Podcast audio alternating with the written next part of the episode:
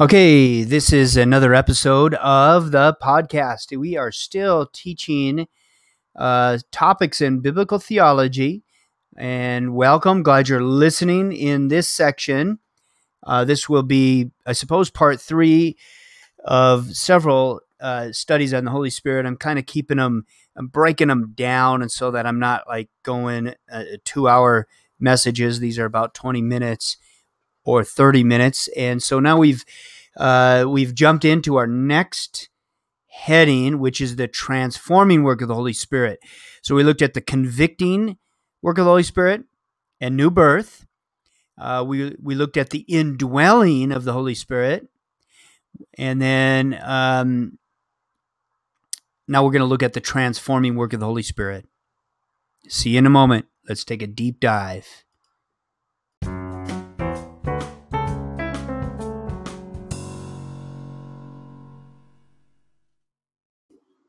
So now we're looking at the transforming work of the Holy Spirit. I love the verses we're going to study because of the hope they bring me because I'm new and I need to be transformed, ever being changed and growing, improved and maturing, made more and more into what God wants me to be. I think these verses will bless your heart as well. Second Corinthians 3:18, but we all Second Corinthians 3:18 but we all with unveiled face beholding as in a mirror the glory of the Lord are being transformed are present tense happening now into the same image from glory to glory just as how? By the spirit of the Lord. Again a work of the Holy Spirit transforming our lives. We all with unveiled faces. Uh, you know this is we all. Every one of us have an opportunity, the benefit, the blessing available. Do we take advantage or do we even know it's there? It's there. We have that uh, opportunity to live with unveiled face. In other words, not pretending two face, not hiding, just wide open before the Lord. Uh, open, humble, eager, needy, asking with unveiled face, beholding as in a mirror the glory of the Lord. Now, I want to talk a little bit about the mirrors God has created to reflect his glory, to help reveal what he's like in the kingdom of heaven, how we on earth can take that mirror and it and heaven's reflected in it um, one mirror that reflects the glory of the Lord. Uh, there's three of them, I think. The heavens declare the glory of the Lord. It's kind of like a mirror when you look at creation. And when you look at the uh, universe, what does it show? The glory of the Lord. I, I mean, the universe is amazing. Uh, you know, who could make the millions of galaxies? Stars so big you could put our whole solar system inside and it's beautiful. It's wonderful. And the place I live in um, general revelation, the glory of the Lord, it's revealed. It's a mirror when you look at the, you know, at at the valleys, at the peaks of the mountains, at the the beautiful geology and and plant life and animal life in the rivers and the lakes and oh it's just so gorgeous and it just screams out the glory of God. But you know what? The mirror is somewhat marred and scarred. I mean, there's there's pollution, uh, there's smog, there's you know trash and um, litter and things like that, marred by sin, marred by man. There's another mirror besides that. Um, it's the body of Christ. You know, God dwells in His people, and you should be able to you know look at the church the people of god and see the glory of the lord. And and you can you really can. It's amazing the beautiful body of christ. I love it love it love it how it stands out sticks out compared to the world around us the salt the light. But it's not always that way. Again it's marred by sin in the flesh of man. You know you look at it like a wavy carnival mirror and it's like distorted and it's because of our flesh the self life the the what's in it for me selfishness of uh, the fallen humanity, the total depravity of man, and yet the flawless. Uh, there's another mirror. The third mirror I want to talk about is the flawless mirror. That's the Word of God.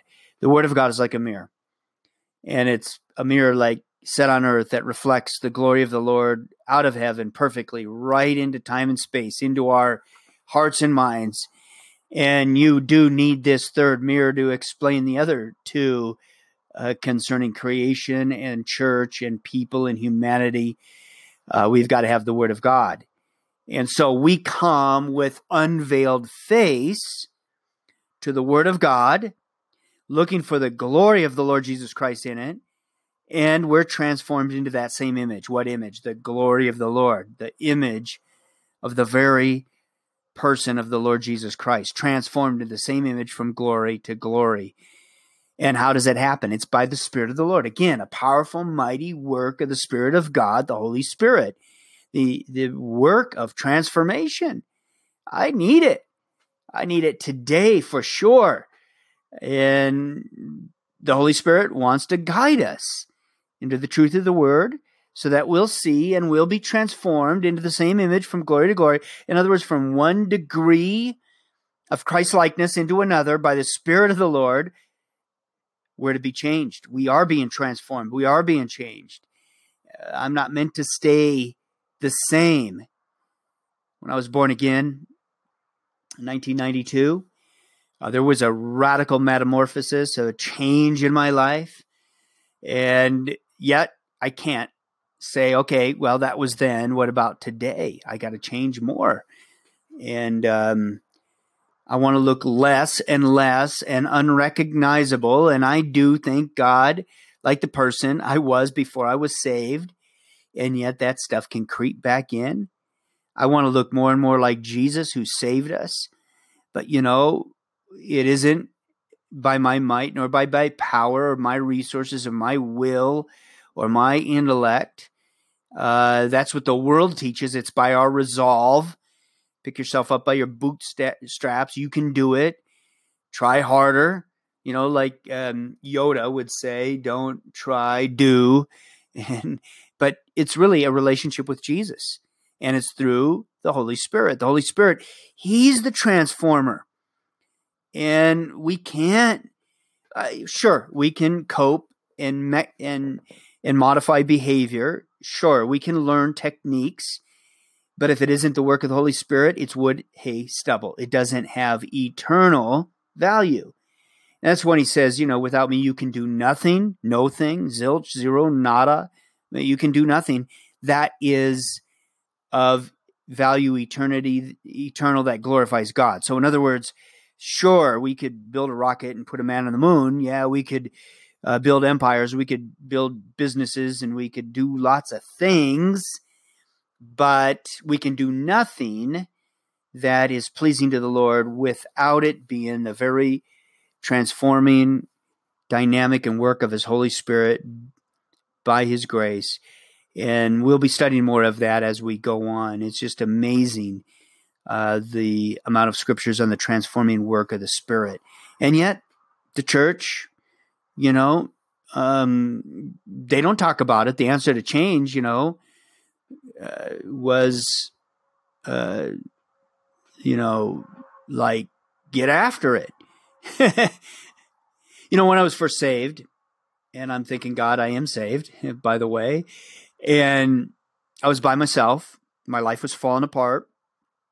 I was a uh, hot rod mechanic. I owned a, a, shop on Valley Boulevard in Walnut, California. I built hot rods. I built Chevelles, Novas, um, um, Camaros, Chevy guy, old muscle cars. And this was back in the 80s and the 90s. And so I was there working on these things. I just graduated. I, I was also an aircraft mechanic at the time. And I kind of did this uh, hobby at night. And I finally quit my other job and I became a full time hot rod mechanic and party animal, professional party animal, while I was building people's hot rods, they kind of uh, like those kind of people like to party. And so I sometimes I, I, would be empty inside. I'd think, you know, what is life about? You know, I was I would toss and turn on bed at night, thinking there's got to be more to life than this. And it was a fun life, actually. Southern California, uh, rock and roll, lots of uh, lots of music, lots of fast cars, and all that lifestyle that goes with it. And in my shop, I had a flat roof and a ladder that went up to the flat flat roof. And every once in a while, I'd go up there, um, read a book or two or something, typically something philosophy, trying to find myself. And one day I grabbed a Bible and I read Second Corinthians chapter four, and I thought, oh my, this is speaking to me. How could this book know so much about me? And it was the it was the Holy Spirit revealing Christ to me, drawing me to salvation, convicting me of sin and as I turned to the back of that Bible, actually, it was a Gideon's Bible. Probably took it from one of the hotels I was in or something. And I read the back of the Gideon's Bible. I began to weep. It just laid out the plan of salvation. I signed my name on that thing. I was, I, I was born again. I believed, and God saved my soul. I didn't know anything. What do I do next? You know, all I knew is I needed to change. Something wasn't right. Uh, the Spirit of God was wanting to transform my life. I knew something had to change. So this was during Desert Storm in 90s, in early 90s. And so I thought, uh, you know, I'm going to join the army. And that's what I'll do. I'll, that'll change me. And, and, so I joined the army. It's crazy. Yeah. And so I went off and, uh, uh, praise the Lord, he gave me Christian men, godly men in the military, believe that or not. It was a Bible believing, born again first sergeant, a lieutenant colonel that was the uh, commander, Bible believing, born again. The Holy Spirit was there, guiding me into all truth, transforming me into his image from glory to glory, even in the United States Army. And uh, many, many Christians, I would say, don't know this transforming work of the Holy Spirit. That's uh, it's available always. And sometimes the teaching we get in the churches we're at, and on the radio, and on religious TV, in some of our best churches, you get the impression it's pretty much up, pretty much up to me. You know, self help, uh, and that's not a very big hope because I made a mess of my life. But it is tempting. I can do this. You know, be all you can be. I, you know, I'll get to work on it. It's up to me. I'm going to make it happen. But what a frustration! And um, and you know, it's not a a certain denomination or certain church of believers that give an impression. It's kind of it's across the board denominationally. It's a church issue. And you know, you could see this everywhere from Methodist, Lutherans, Episcopalian, Baptist, and Calvary chapels, by the way. I love my family but uh, you know we don't have the monopoly on the truth of god and uh, we don't have it all together that's for sure and uh, i mean if it's an unbiblical way to think that we're the only ones um, and you know i praise god though for the work of calvary chapel and i praise god that i become part of this family but um, I'm thankful that I'm forgiven and I have right standing with God, but I want to grow and I don't want to get caught up in this growth that it's up to me. I mean, it's just frustrating. And I want to be better. I want to please the Lord. I want to walk through this life uh, pleasing God. And scriptures teach to live godly in this present age. And I don't have the power in my own strength and then I go to church and I hear, here's the way you are, here's where you need to be. Now you need to get serious. And, and it, you know, and and I go, is there any help? And I hear these messages, what I ought to do, what I what I ought not to do, what I get to do, and come on, get committed, get serious, let's do this, you know. And nothing about the Holy Spirit of God at work, available to transform and change and empower uh, a life, the indwelling work of the Spirit. Got to have it. Got to have it. Transforming work of the Spirit. Turn your Bibles to Romans chapter 8, and we'll be there in a moment. Let's check it out.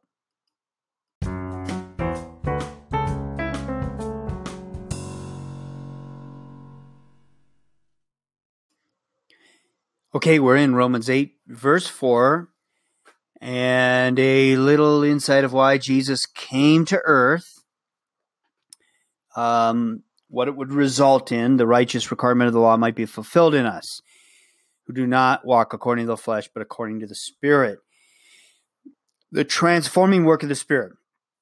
That's our topic. That's where we're at in this study of the Holy Spirit, that He will transform you.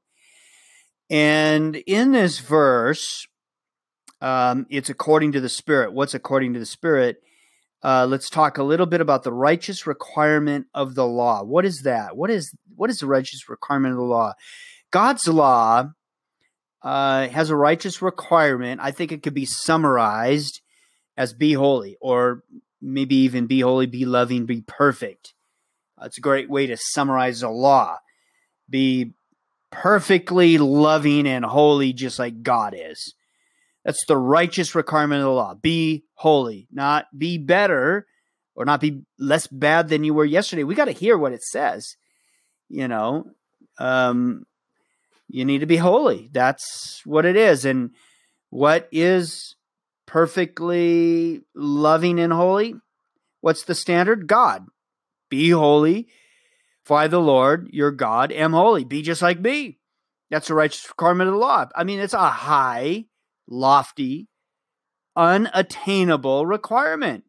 The righteous requirement of the law. I'm I'm faced with the problem. I'm not holy. I'm not perfectly loving.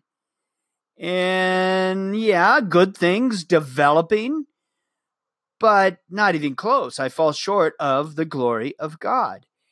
And even if there was holy, loving, perfect things developing, maturing in my life, it's God at work in the first place. None good, but God alone. So if anything good, it's God. So there's a problem. I can't fulfill the law. How can this call to be holy, to be righteous, be fulfilled in us. The righteous requirement of the law, how is it fulfilled in us? The answer is the transforming work of the Spirit of God. It's what we're studying. God has the answer. Our sinful flesh, our humanity cannot overcome. Uh, trying to learn these things from, uh, you know, godless psychotherapists, they ain't going to help that. They're, they're not going to point us to the transforming work of the Holy Spirit. And uh, God has the answer sinful flesh, death, crucifixion. I've been crucified with Christ, uh, renouncing the, the old man is dead, put it to death through Jesus, so that now by the Spirit, He can fulfill the law in us as we walk in the Spirit. And we could be free not to walk in the flesh, not to walk carnally. And so the law is being fulfilled in us who do not walk according to the flesh, but according to the Spirit. That's what it says. Such liberating truth for me.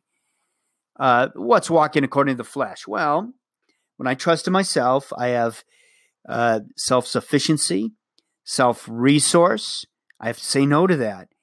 The righteous requirement of the law cannot be fulfilled in lives that are creating their own, manufacturing their own Christian life, because what is born of the flesh is flesh.